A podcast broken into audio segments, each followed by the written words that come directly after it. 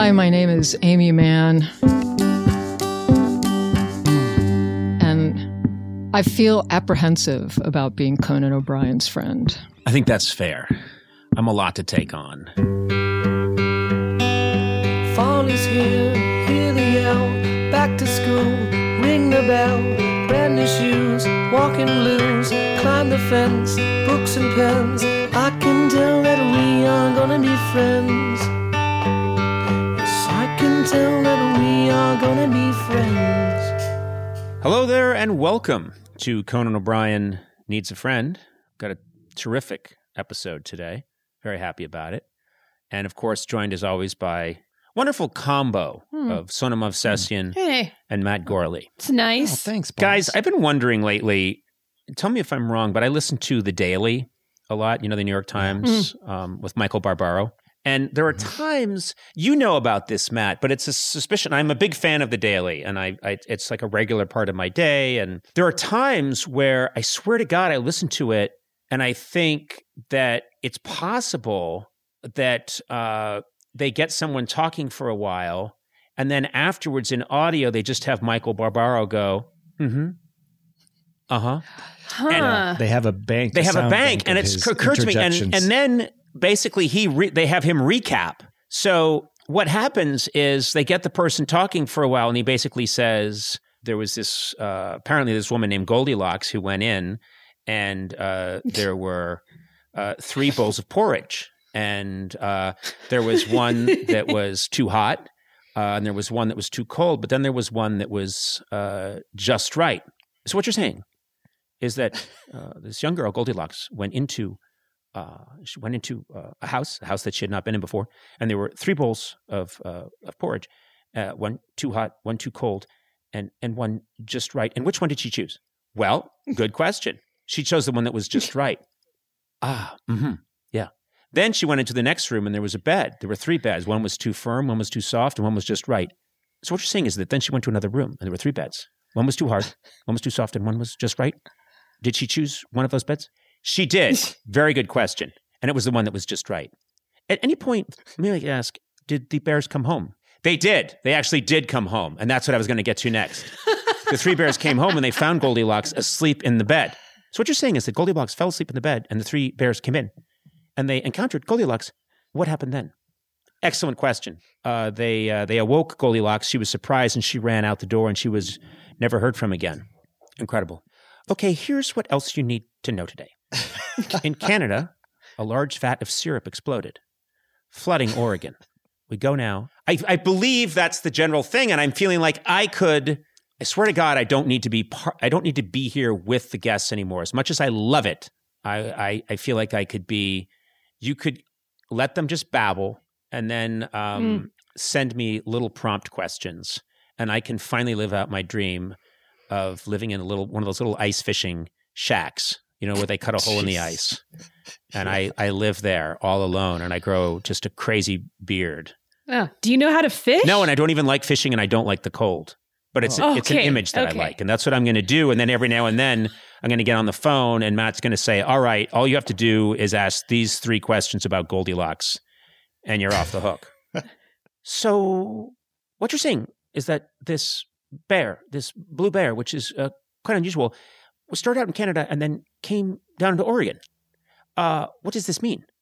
And then the person goes on and says, and the hammerhead sharks attacked the supermodels. Is that what you're saying? Are you talking like Michael Barbaro now Yeah, too? I mean, to I'm. I- I'm channeling. I'm channeling him a little bit. You know, he has that way. Here's Yeah. what you need to know today, and that He goes, here's Yeah. what to know today. But he puts in eight seconds. Yes. And then- Yeah. No, I've actually I have I have a game where when Michael Barbaro does the uh, introduction, I try to see if I can make a tuna melt during the gap. So he goes, "I'm Michael Barbaro, the Daily, and here's," and I try. I quickly run, and I get rye bread. I put it in the toaster, and Yep. you know I won't take you through the whole thing, but I've made most of a sandwich, and sometimes I've That's made the whole impressive. sandwich and eaten half of it before he says, "You know today, today." What you need to know today That's good. you could probably make up, Matt, a bunch of things, audio cues that you play almost like uh, on a keyboard. And Mhm. we could do a podcast where I'm just reacting and I know you, I know you, you're going to sometimes screw me over because someone's going to say, yeah, it was really tough because that was the year I lost my father. yeah. I think I think you should record a bunch of stuff you say often. Yeah. When I was at Saturday Night Live, or well, I'm like Picasso, and you know, Yeah. you don't tell Michelangelo how to paint. Look at like, this body. just yeah. look at this body, or yeah. When I say look at this body, it's usually with fear and sadness. It is. It's Uh, a threat. Yeah, It, it's more like if you don't behave, I'm going to take off my shirt, and then you're really going to see what 80 year old spam looks like. It's fresh out of the can. My father just passed away. Look at this body. I guess what I'm trying to say is that listening to the Daily gave me this idea that we could probably, Yeah. I could spend a day, one full day, giving you every single Conanism and every single human reaction. And then, God forbid, something ever happens to me. This podcast goes on in perpetuity. You sit there at a synthesizer and you just uh-huh. play, or not even something happens to me. I just become incredibly lazy and Yeah. and and a hermit.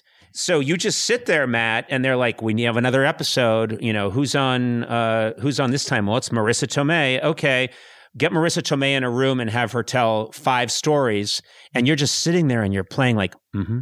oh, I see. Yeah. Oh, ha, ha, ha. Mm, wow, that's rough. Murderer, corn corn Yep. cob soup. I'm Picasso. Cops. Uh, look at my body.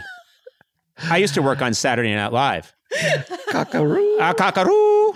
I could do that Yeah. now. I could just take those sound bites from previous podcasts. Uh, you could, but I Thank want you. it. I want it to be a whole day in the studio. Oh, I want it to spend cost a lot of money.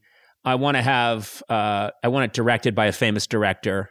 Oh, Um, really? Who are yeah. you thinking? Uh, I don't know. Your Camerons. Kirk Cameron? Yeah, Kirk Cameron. Okay. Uh, I want him to direct it, and also be my religious uh, director. No, I don't know. I don't know what I'm saying, but um, I think we could work that up.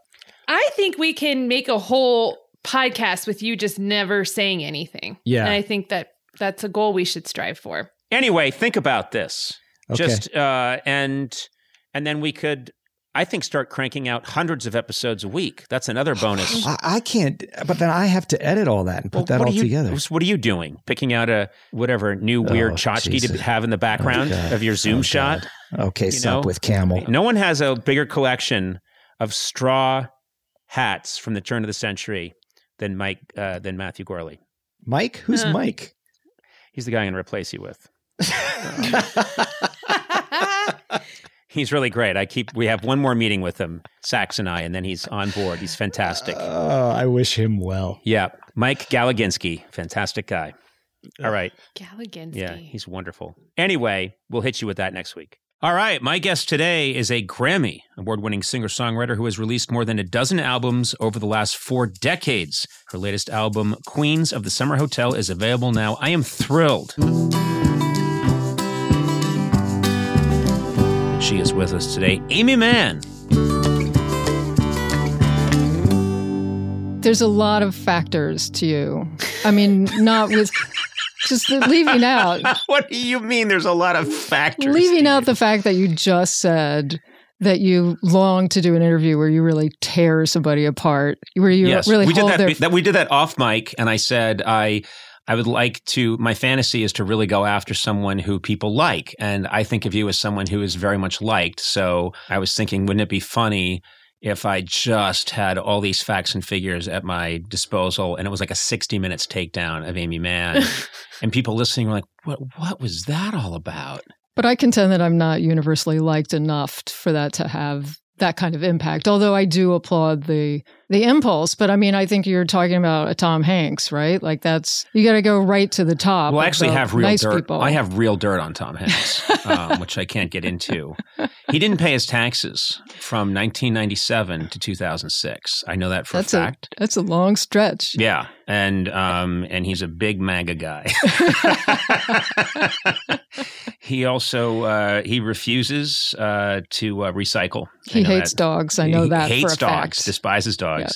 Um, I think of us as friendly because I've known you a long time. You would always came on the the late night show and shows that followed that many times. You were always really nice to me, and I'm a big admirer of yours. And then I got to know you and I think Michael pretty well. You'd come over to my house. Mhm. Uh, I have the occasional shindig. Can we call it Yeah. Hoot Blow- nanny? Blowout. blowout? A I call it a rave. real blowout. Occasionally, I have. We're a, very blowout people. Yeah, and you're always like woo, woo, and you bring glow sticks. This is a whole side of Aimee Mann The that cat, no one knows. Cat in the hat hat. you have a giant cat in the hat hat. You've always done a lot of Molly. You're always. I'm always rolling. You're I'm always rolling, and um, you stay till like six in the morning, and then make a whole bunch of waffles nobody wants. You're a mess. And Boy, those uh, waffles sound good though. So, that kind that last part sounds kind of like now I want to have me at that at my party.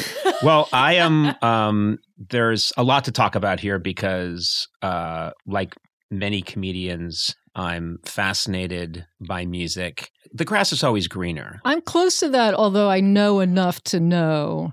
Listen, I don't want to go on the road and stay in one of those weird comedy club condos.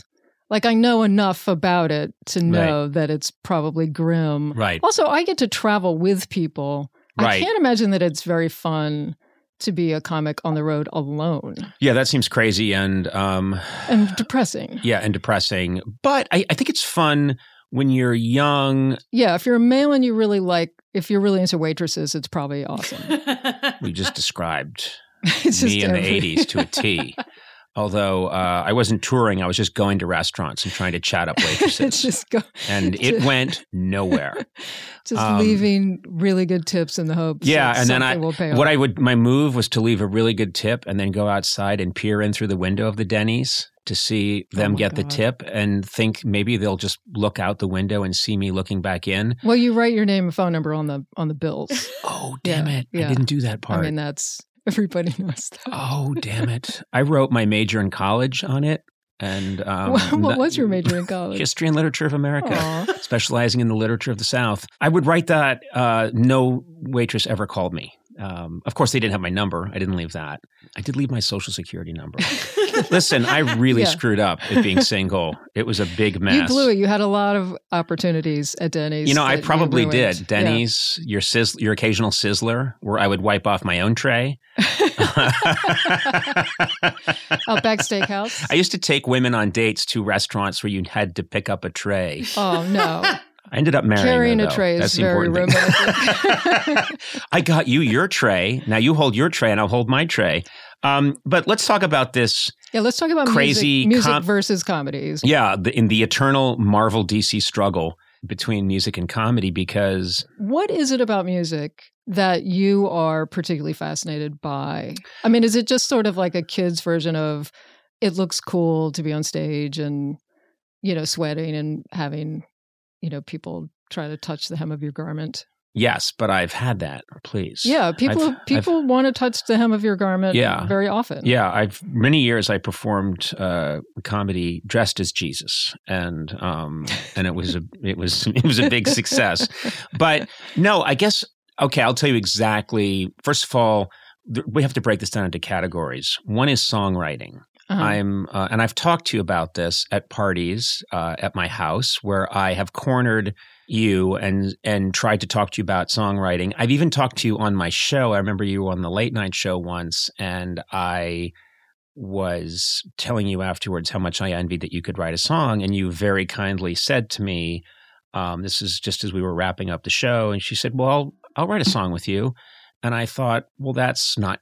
Going to happen, and I would be completely useless to you. I would interfere with your process. Well, obviously, you brought a guitar today, so we could write a song I did on not. the podcast. I did not. Damn it. how did that? How is that possible? That- Because, well, I think it's because are we going to have to do an ancillary B-roll podcast at your house? Where we- Yeah. where I go. well, I would do a second. I would do a one that we sort of edit down. Oh, I'm totally. we game. could do that. We totally could. game for this, by the way. Like, Okay, all no. right. I I Yeah. did not. First of all, I think if I had showed up today with a guitar, I'd have felt like an asshole Yeah. because um, I don't think that would be fair to you. No, you said one time at a party. I know. You said we were going to write a song. Remember? So look what I brought. I brought a Telecaster and it's already plugged into this really cool amp. And you're going to make a song with me right now. No, I don't. Uh, that is, by the way, my singing voice. Um, It's it's got a very interesting timbre.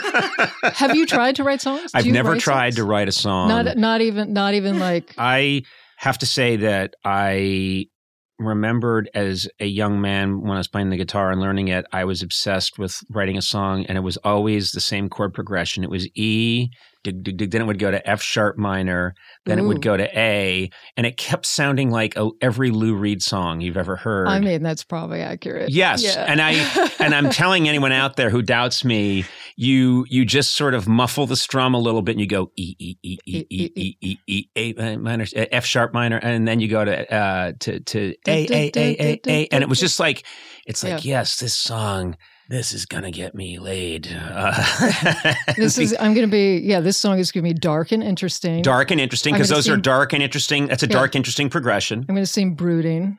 Uh, I'm to seem like I have a problem that only you, my dar- my darling, sweet, lovely lady, can fix. Yes. Yeah. I no one else understands me but the woman I'm singing, the waitress at Denny's I'm singing this to right now. So it is a mystery to me songwriting, but I will tell you the one thing that I think really fascinates anyone in comedy is that there is a, and you will probably disagree with me, but from our perspective, people on this comedy side, there's a lack of judgment. Now, yes, there's, I'm, I'm sure there's all these horror stories you could tell me of working your way up and you're in Boston and you're playing these cruddy clubs and people are throwing cod at each other in the audience and you're trying to. you're That's gonna- what we do in Boston. Trust me, I know. We're gonna have a cod fight. Um, everyone tossing cod at each other while you're trying to, to Scrod. It's scrod. scrod, cod. You know exactly. You're gonna eat scrod, and um, but I understand that. But at a certain point, everyone shuts up when you start to play your song. Not always. When was the last time people talked as you were performing, Aimee Mann? I, it's. I mean, listen. If you were playing a bar in Chicago, Yes. Right. Look, I love Chicago, but it is the chattiest city. Yeah, and they're not throwing scrod; they're throwing various types of sausage, spice sausage. They're throwing deep dish pizza. deep dish pizza flying around, which can really, when you're hit with, deep, you know, thin crust, you get hit, nothing, not a problem. Not a problem. You get hit with deep dish, You and you're in you've hit. terrible, terrible trouble.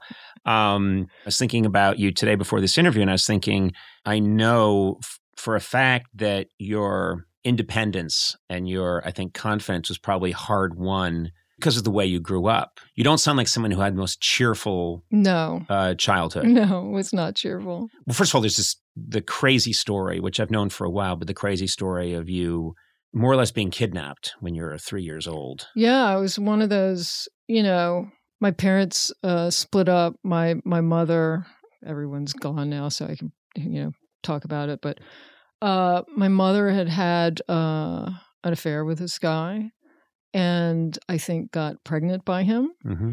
and they decided that they would run off together because he was married and he had some he had kids Right. and he knew in 1963 nobody's giving him custody of his kids so you know they hatched this plan to take his kids and take me and uh and not my brother i don't know why i think my Mhm. brother is probably a little too old Mm-hmm. you know i was like a very I think you were three, weren't I you? was I was three. He was he was five, but he was like a very smart and aware five, and also a five that would like call stuff out. Mm-hmm. Where I was a very acquiescent, uh, you know, very easily controlled three.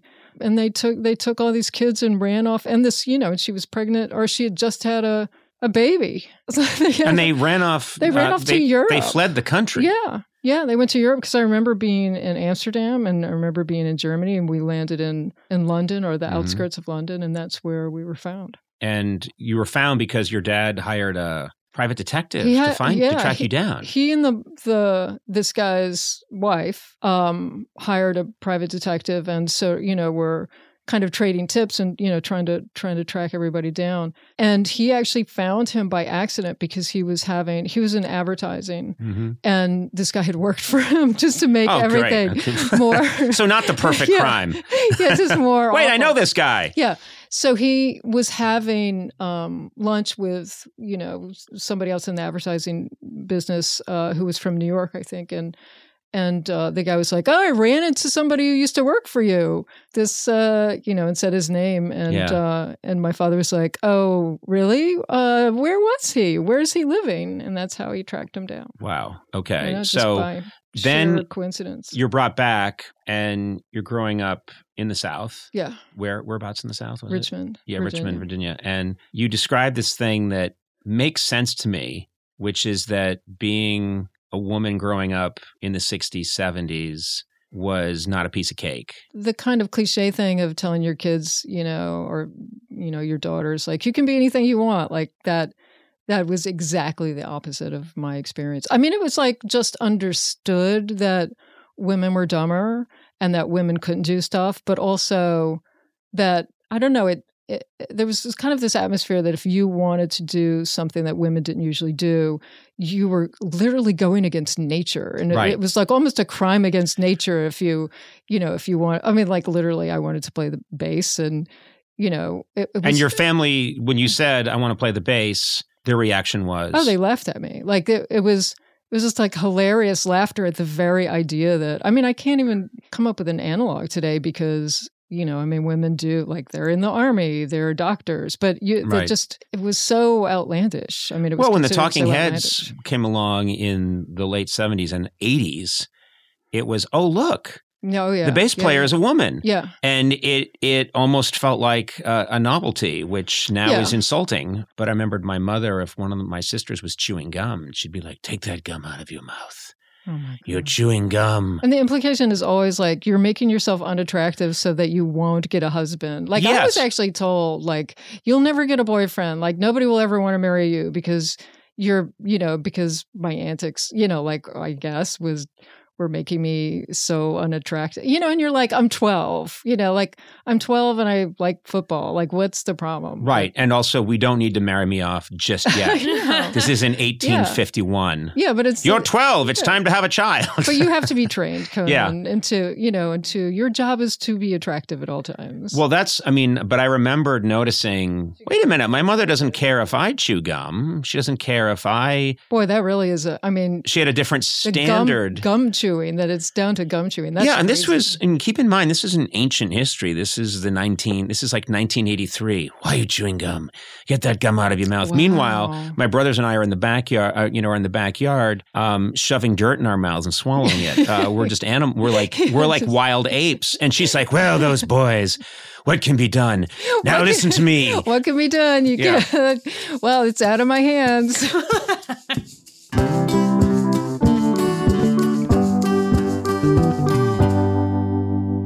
Um, I have a very clear memory of the first time that you were introduced to me as a musical artist. I know that you had spent a lot of time in Boston because you'd gone to Berklee and you got involved in the music scene in Boston. yeah.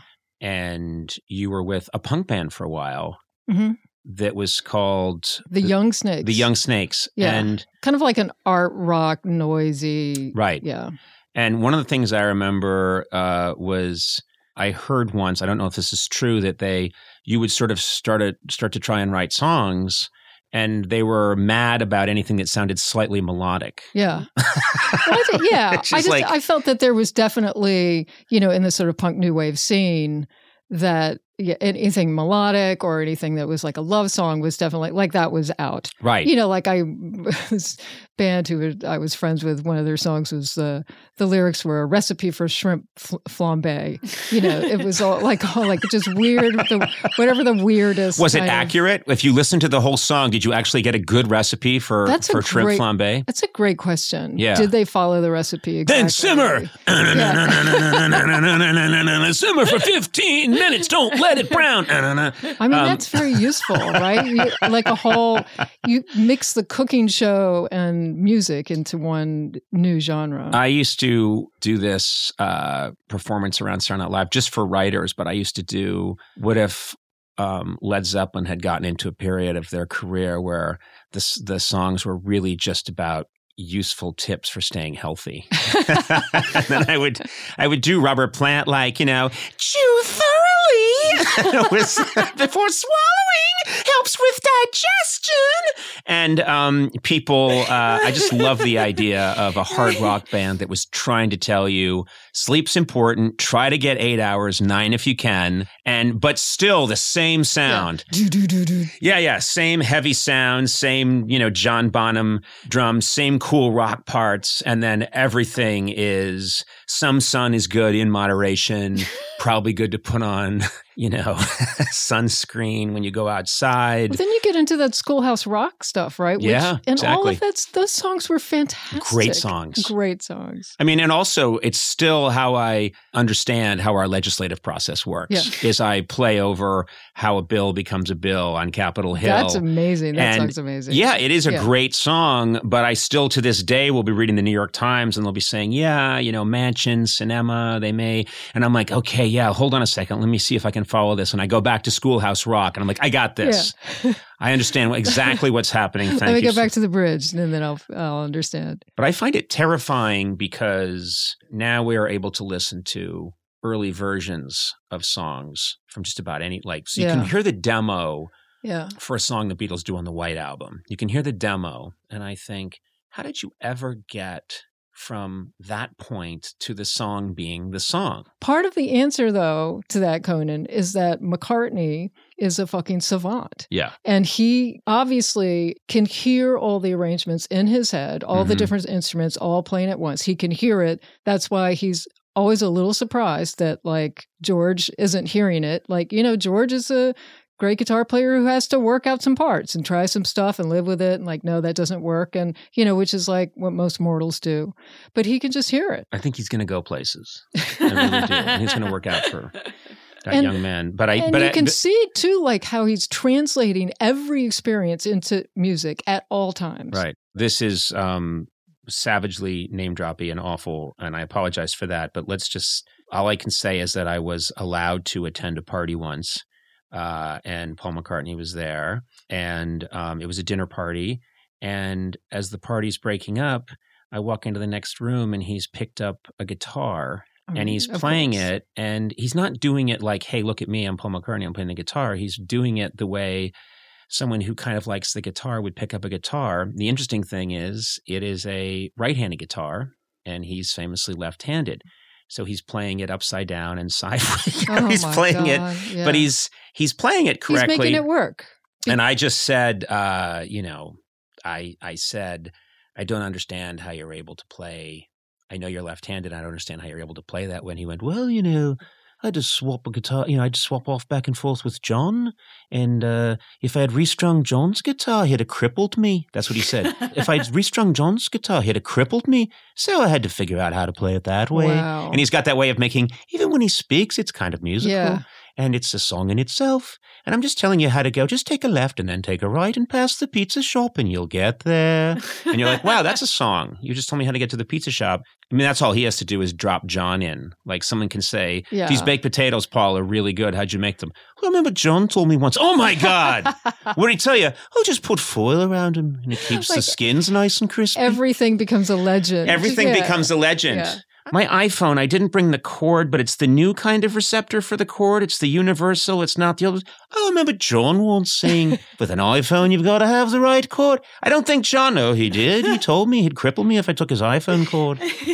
You know, we're talking about the Beatles, but I feel when I listen to your music, I'm aware that you've made a million decisions in the studio. They sound like all the right decisions to me, and I don't know how that happens. you know you hire the right musicians that you know are going to play tasteful stuff and then they'll play something you go oh keep that were I a musician and a recording artist, my one move would be let's get a um, strings in here.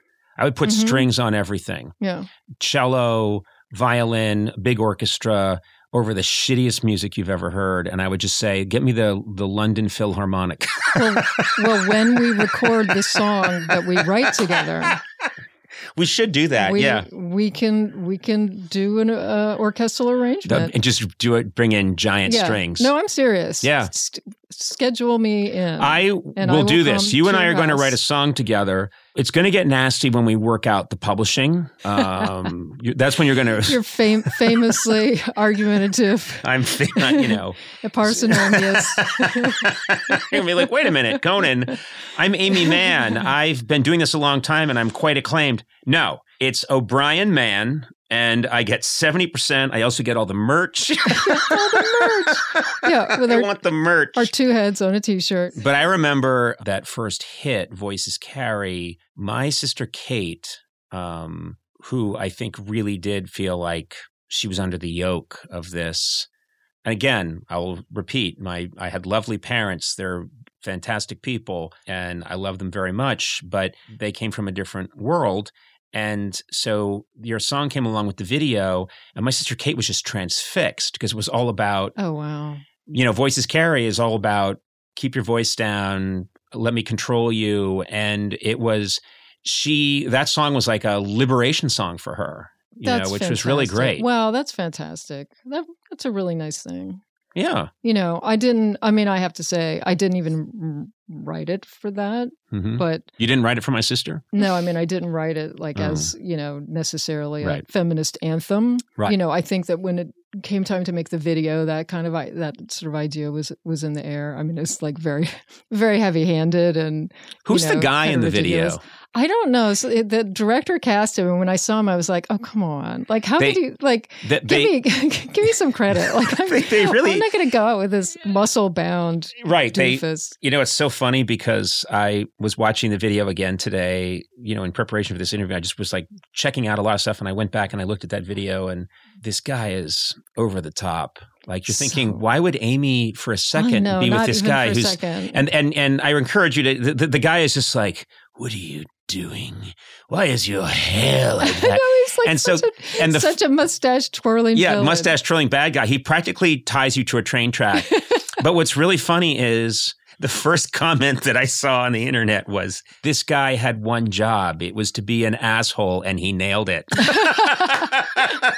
it's like but putting in his song. I mean, I think that's sort of case in point of Voices Carry is, you know, I wrote it about a friend of mine, a male friend of mine, who's talking to, about a relationship he had where the girl didn't want to be affectionate with him in public, like made him, Mm-hmm. you know, like don't, sh- you know, keep your voice down, don't tell people we're going out. And but I think the reason I related to that story was probably my my history. So you know, you can put stuff in a song that you know you can disguise, you can have a metaphor that maybe is a little oblique that people might get or might not get, but you can say what you fucking think and feel. Yeah. Uh, you know, and I think that if if you grow up in a way where you're able to say what you think and feel, you don't necessarily need that. I mean, it, I wonder if that's what if I would have been if I would have gravitated towards that so so much if I, you know, felt like I had parents I could talk to. Right. Now, of course, people will want to know when you had success, did your parents change their minds? Did they say, uh, did they come around? And is that satisfying or, or does it not cure Well, the fact that they laughed at you when you said you wanted to play bass? I think that my I had grown up with a stepmother. My real Mhm. mother, you know, once I was brought back, I didn't see her again until Right. I was an adult. My stepmother was really the one who uh, was really, you know, the don't the don't chew gum Mm-hmm. model. And I think that she really was very excited that I was getting famous and wanted to be around that a lot. And that Yeah. was uncomfortable. So, you know, she wanted to take credit for it. So she would tell people how like she she started me out, uh, you know. Oh, really? Yeah, there, Okay. there was a lot of that. So wow. Revisionist history. so that was kind of uncomfortable, yeah. yeah. Um, my father, I feel like my father was just very disengaged from from the family, and I I never felt like he you know was necessarily judgmental of me. You know, he sort of accepted me, but uh, but at the same time, like you know, my stepmother really ran the show, so you know you can't do that because your girl stuff was really just per- percolated in the in the family because i had three brothers so you know you have three brothers and you have somebody who's told they can't do a thing then that person becomes the scapegoat you know of the family like ha ha you can't do it and we can you know because kids always like to have somebody who's you know they can step on i guess Humans do. I mean i've heard about families where the siblings are you know, support each other, but I, like I literally can't imagine. Yeah, and then there's like the secret tools that you don't really know you have that sort of you realize later. And I think for me, one of those was that I'm very persistent. You know, I'm Yeah. quietly persistent, if not stubborn. And um, you know, there's just some things like I don't know, like starting my own label and getting Yeah. off, getting off major labels and stuff. I just, you know, I mean, Which you did. I mean, now that feels very common today, but when you started doing it, it was not common. Yeah, when I at that point it was really you were on a major label or you or nothing, you know. Right. And um, you know, the internet had just kind of sprouted up a little bit so that you could go to a website and then, you know, order a record by phone. I like I don't even think I don't even think you could have ordered it online the way you I love that you, the internet was, you're still on the phone with the same guy Exact- at the record store. That's exactly right. Yeah. what do you want? Okay. yeah. That's that was the early internet that people Yeah. don't understand. Write this post, you know, send a self-addressed stamped envelope to this post office box. Yeah. I love that. So, but that was what early 2000. That's that's Two, yeah, to 1999, 1999, 2000, something yeah. like yeah, and you know, but that's also, I mean, it's like once again, that kind of stems from dysfunction. Like I don't, I don't trust anybody. I'm sick of it. You're like fuck you, I'm going to do it myself. um, it takes what it takes. but I think also qui- uh, persistence is a quality people don't talk about a lot as part of the creative process, and I think it's a huge part of the creative process. Yeah, People think a lot of it is inspiration, and I think inspiration's fine. it's all, it's almost none of it. Like five percent. I mean, good, great if you, you know. If you're walking along and you suddenly have an uh, an idea, a song pops into your head, or one of those people who are like, "I had a dream and then I w- woke up and wrote it down." Fuck you, Paul McCartney. Like, yeah, you know, must be nice. Uh, I guess occasionally that happens, but for me, it's really about like just pick up the guitar and do, you know, and just just put Keep it, at put it. in, yeah, put in some hours, you know, play this, play that, imit- imitate a song, play the chord progression from this other song, and see as an exercise to see if uh, you an alternate melody occurs to you, you know, like whatever.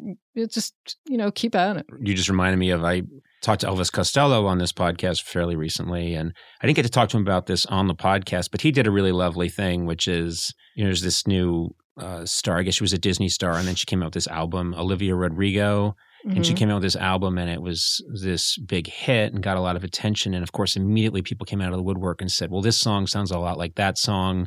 From 10 years ago. And this, you know, she's almost like she's ripping people off. And I thought, people were giving her a hard time about one of her songs, which they said, this just sounds like a ripoff of Elvis Costello, some Elvis Costello song. And he immediately went online and said, What are you talking about? I got that song because I was thinking about this other song Mhm. that was famous, and that's where that song came from. He said, We all are constantly listening to what came before us and reinventing it and trying to make new magic. And I thought that was really lovely. That's be- very generous. be- What's Yeah. very generous because I think generous. we're, you know, in this age now where everyone can access a song immediately and it's become kind of in vogue to say, hey, wait a minute, you ripped off X, Y, and Z. Yeah. This one part sounds a lot like, and, you know, you think, Well, You're, um, yeah, there's always going to be you're going to stumble across like a, you know a couple of notes that sound that remind you of another thing, and you know, and I I'm I'm sure I've done that, but I mean sometimes it's deliberate because you want the flavor of that quote in there, mhm, you know. right. I mean, Elvis is another savant, right? Like he's unbelievable. Like he's Yeah. unbelievable. I've never seen a person with so much going on and so much so much energy to and so many ideas. I mean, I think he is kind of like pure inspiration. Yeah. He's also, what I find helps me a lot is a song with a lot of changes Uh-huh. that come pretty quickly. Some of my fascination with guitar is just that it keeps my hands busy. Yeah. You know, um, it's doing something that's calming me down. Yeah, and I think music, you know, is kind of an organized chaos, right? It's it it's the organization of chaos. Like it's Right. probably that the perfect thing for yeah, for for your restless hands. Conan. Yeah. Ex- well, ex- well, there you go. There you go. Yeah. Which is the title of our new record that we're, that so we're currently working we're gonna do this. We're gonna make. Um, We're gonna do it. we're gonna we're gonna make a song together and we're gonna get it out there but um i uh Yeah, this is our pledge to your listening audience. Yeah. So now we have to release it. yes this Right, song is to going to write- have We this to song is it. Michael will record it for us because he's already He's And already he- made that offer. He's brilliant. Um, He's a great producer. I mean, he's one of those guys who's like, I can play anything. which is frustrating. I can also engineer and produce. So I don't need anybody. so this is one of my favorite moments that uh, that embarrasses me in hindsight. But cornering you uh, and Michael Penn in in getting you guys cornered and saying, "Hey guys." Isn't the bridge to "I Can See Clearly Now" really strange? And you guys were like, "Huh, I haven't really, haven't really thought about it." I'm like, "But, but check it out. So this is the song, and it's pretty normal. But then you get to the bridge, and I was trying to figure it out. And you guys were being so sweet. You're listening to me, and I'm showing you. But then it goes to E minor. But then it goes to this. But then it goes to that. But why would it go to this and go to that? And you guys were like, "That's great." Um, Merry Christmas. no, you were very Yeah. sweet about it, but I afterwards I said, "Oh, I can't." That's great. Are they I are they carving the roast beef in, in the next room? Is there ham in that room? oh, yeah, it's ham. But I, I remember It's just ham. I remember just afterwards talking out loud, Okay, like I lying in bed going, now. I cornered these two musical savants and told them that I had figured out the bridge to I can see clearly now. well, what's funny about that is like my experience of it is like, oh my god, what am I as dumb dumb that I can't remember that bridge? Like I could not, I couldn't even remember it. I could Right. say, I like Yeah. I. look all around. it There's does nothing come but to me. blue skies. Yeah. That's probably why, because it's sort of an anomaly. Like Yeah, one of those it's a weird, you're like, crazy it belongs to a different song. Yes, but it's kind of it's also complete genius Yeah. at the same time. Well, sometimes it's fun to have a bridge that really jumps out. Um, I'm excited. You and I are going to record a song together. Michael's going to produce it, and again, then I'm just going to hammer you. Are you hammer going to you sing the, it? Can you sing? I mean, no offense. to, I'm not implying that you can't sing because you did sing just just now, but in a funny voice. Can you sing in a not funny That voice? That wasn't a funny voice. that was the best Yeah. voice that I had. This is. How would you tell if I could sing? I know. I don't know. Silent night, This is. Holy night. See, how can we keep? all is calm. we can't write a comedy song. Colin. All is We can't. We're not. We're not Allan Sherman. okay. We can't do. We're not. Listen, maybe you'll handle Adam the Sandler. vocals. I know, I know, I know. We'll um, we'll figure it out. we're going to figure it out. Yeah, we'll but I want our listeners to be. This is going to be a collaboration, which means if it's any good, Aimee Mann will do ninety eight percent of it, and um, I'll I'll uh, I'll be on cowbell. That's how we'll we'll figure this out. But um, I this was delightful. I've I wanted to talk to you for a long time and actually have this conversation. So Yeah, me this was really nice. That well, I'm could- no longer apprehensive. All Oh, my, really? all What my have you switched to? You're now. How do you feel about being Conan O'Brien's friend now? Enthusiastic. Oh, good. Until you find out what the publishing deal is on our song, my people will call you and my people will tear your We people to will- shreds. we will send you we will FedEx you some papers to sign. Aimee, thank you so much for coming in. Thank this you. was this was great. this was very fun.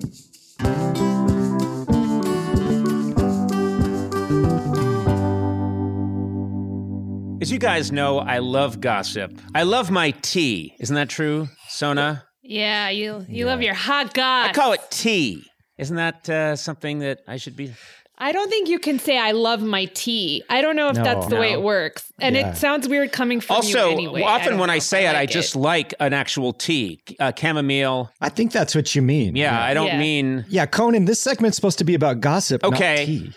Well, my enthusiasm level just dropped incredibly because I have all these Okay. facts at my disposal about different blends, uh, your English breakfast, your Scottish lunch.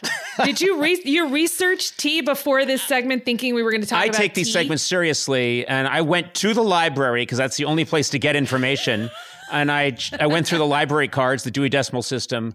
But now that I know that it's about gossip, I'm even more excited because I love gossip. I love and as and as you say, Sona, I loves my hot goss. So I'm very Yeah. happy to report that Team Coco finally has a gossip expert in the house, comedian Solomon Georgio. Very happy that he's on board. Yes. Hi, hello.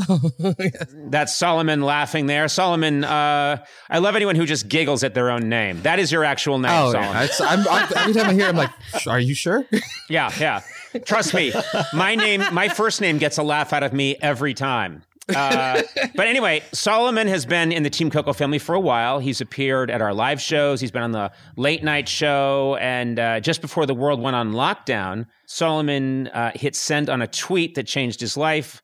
The tweet was, I don't care about celebrity gossip. Give me small scale gossip. And you had no idea what you were going to get back when you sent that tweet out, did you? No, Solomon? I did not. I did not expect hundreds of responses to truly the most, just an afterthought that I had just in the middle yeah. of the day. Yeah, the tweet went viral. Complete strangers started sending Solomon their juiciest stories. Now he's serving them up on The Juice, a brand new podcast from Team Coco, featuring Solomon and a celebrity guest discussing low stakes gossip stories.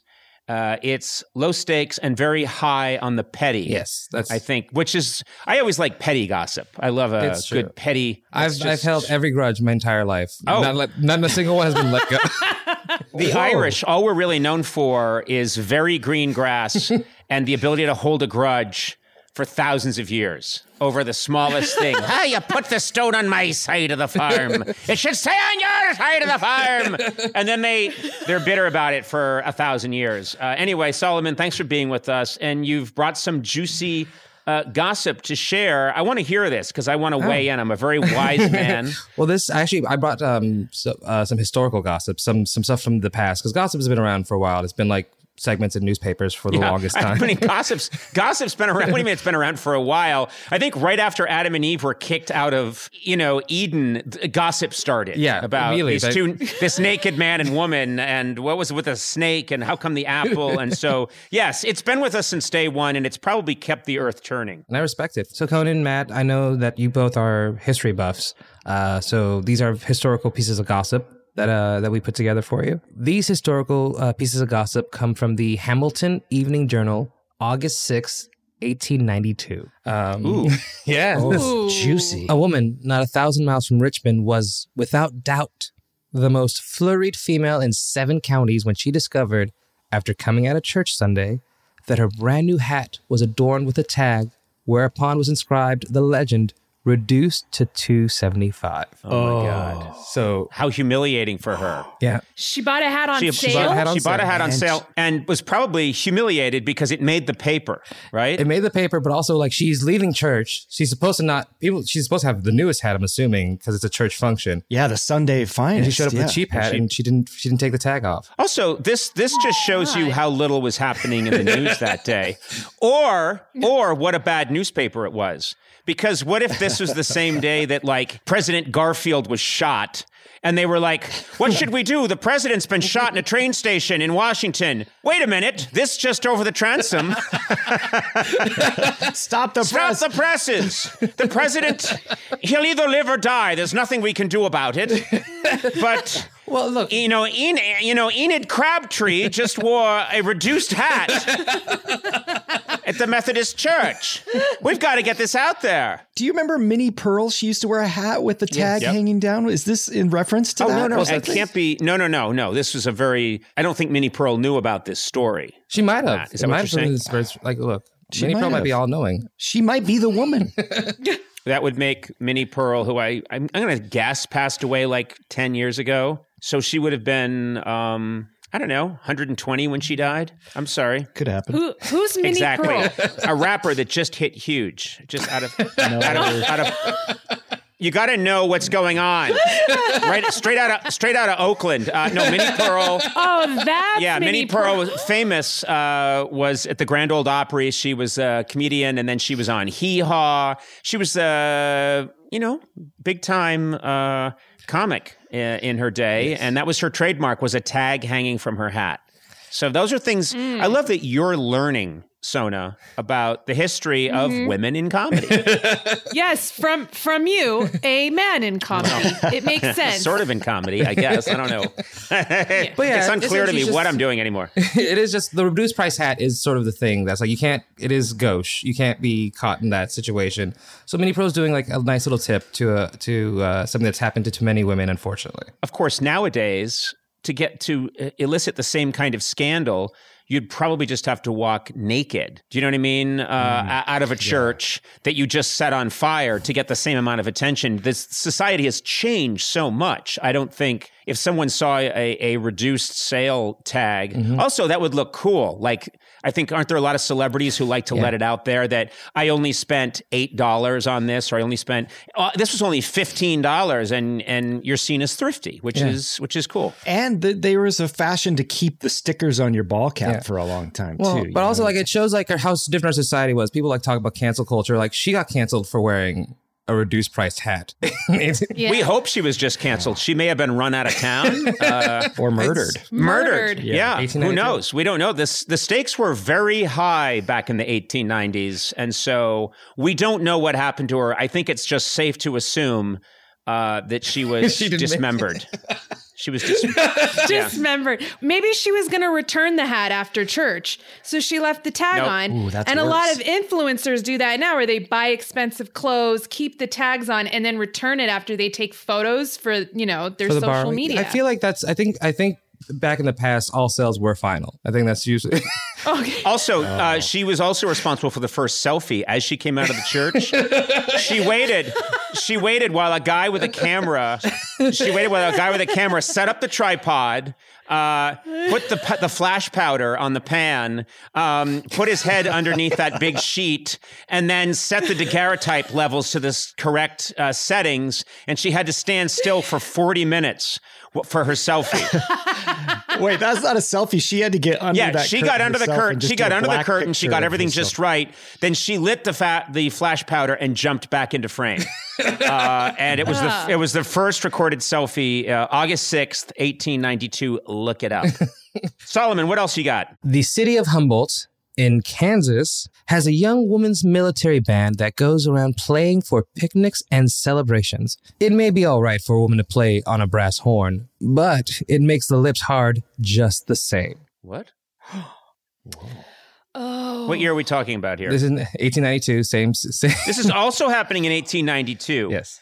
Women were just going insane at this time. I know. so, like, she'd walk around town and everybody'd be like, "Oh, there's hard-lipped Sheila over there. Don't go near Yeah, her." it's th- it was a whole. It was actually a whole women's band, military band on top of that. So they were in the military. so wait a minute. wow. Uh, I'm confused. The, it does make the lips hard was considered a bad thing. Yeah, that's the part that I'm tr- like. I feel like is it just because they're all women and they shouldn't be getting their lips hard, and that's against the rules? I think so.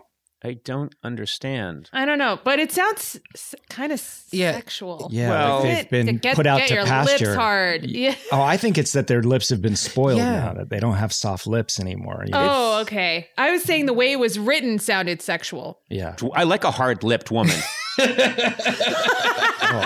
What about like chapped, crusty lips like that? I like are that too. that sounds great. you know. Oh, That, Yeah. honestly, hmm. smooth lips really they just they don't tell a story, and that's what I think the issue is. Yeah, I think that's. I'm with Solomon on this one.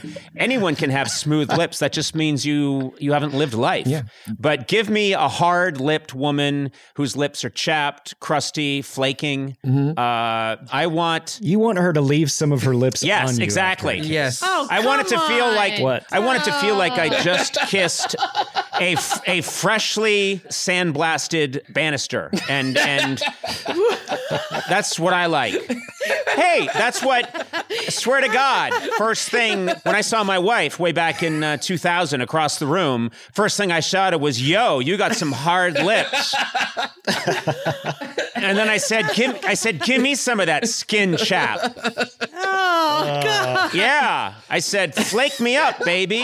Um, anyway, she refused. Oh, no. Yeah, I had. It took me a year to recover just from that. She got a restraining order, uh, but then about a, a year later, uh, she had forgotten that I said that. I said that that was someone else, and she believed it. So we got we got past it. I'll ask her. This is good gossip. I like this. I like historical gossip. This is good. I like my. I, I like. Uh, I call it the goo. Give me the goo. Don't I always say that, Sona? Ooh. Yeah. You do. I say, yeah, you I say, do. what's You the love goo? What's the goo? And to me, that just means the gooey sweet gossip. The goo. That's what I like. I like Num, that. num, num, num, num, num, num, num. My favorite memory, uh, so I used to work at the J.C. Penney, uh, the suit department, and I would just go hang out with women in the perfume department, and they would smoke uh, menthols, and then we'd watch Passions, and the entire time we would just swap stories of gossip. So that's like that's always going to be. That sounds amazing. Passions You watched incredible. Passions? I love. I watched it too. Yeah. Oh my god, that was the best It soap. was it was a ever. fever dream of a soap opera. I was just going to say it was a fever dream. I didn't see this insane. soap opera. I What was made it so great? It had witches. It had a like it had a living oh. doll. It was very very Absurd. wild. Yeah, living Yeah. doll. A little person played a living doll, and it was all shot on early video too. Oh, So it I looked like- remember. th- I Yeah. didn't watch it, but I remembered everybody was talking about it. It was insane. It was off its rocker. Crazy. Bring back passions. That's all I came here for. That's all. yeah. You know what I want to do? I want to. I want Bring to. Uh, let's see if we can't uh, use our resources, uh, Solomon, and get some behind the scenes gossip from the making of the show Passions. I bet we can get something Oh, good yeah. going there. I'm sure I can. I probably I probably can do that. Uh, I'm going. I'm going to actually do it right now after this. Yeah, yeah. I can't. Th- I can't think of a better use of uh, two adult uh, time than to, to drop everything. We're Two adult two times. adults. two adult, adult time. time.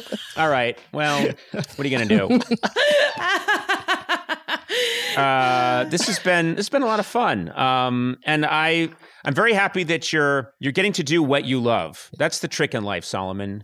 Find out what you love, and then trick people into paying you to do it. And uh, congratulations, Thank you. sir. You've done that. Uh, and and just a reminder, everybody, from workplace romances at Denny's to moms with secret lovers. Oh my God! Each week, Solomon sources only the best everyday gossip from comedians, performers, and listeners like you. Uh, in fact, uh, I went on the juice. I had a blast. Sona, I think you did as well, right? I did. I had so much fun. I really did. Talking to Solomon was awesome. Well, he's here listening. So Allegedly. of course, you're going to say that. Yeah, allegedly. Uh, yeah, I know. Uh, yeah. I um, know. And he's I was paying him a compliment. Yeah, but you're on ruining Zoom and I saw you do air quotes, and he was awesome. So insulting. So insulting. Do you think he saw I- it? I hope he no, didn't see it. I don't think so. I saw him.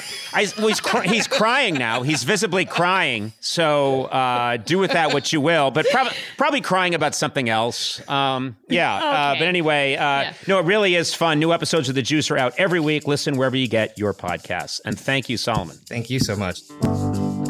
Conan O'Brien Needs a Friend, with Conan O'Brien, Sona Movsesian, and Matt Gorley. Produced by me, Matt Gorley. Executive produced by Adam Sachs, Joanna Solotaroff, and Jeff Ross at Team Coco, and Colin Anderson and Cody Fisher at Earwolf. Theme song by the White Stripes. Incidental music by Jimmy Vivino. Take it away, Jimmy. Our supervising producer is Aaron Blair, and our associate talent producer is Jennifer Samples. Engineering by Will Becton. Additional production support by Mars Melnick. Talent booking by Paula Davis, Gina Batista, and Britt Kahn.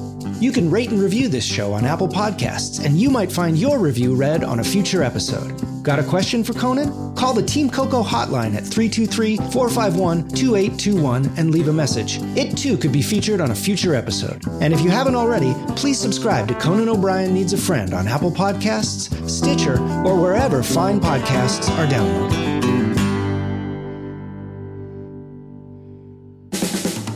This has been a Team Coco production in association with Earwolf.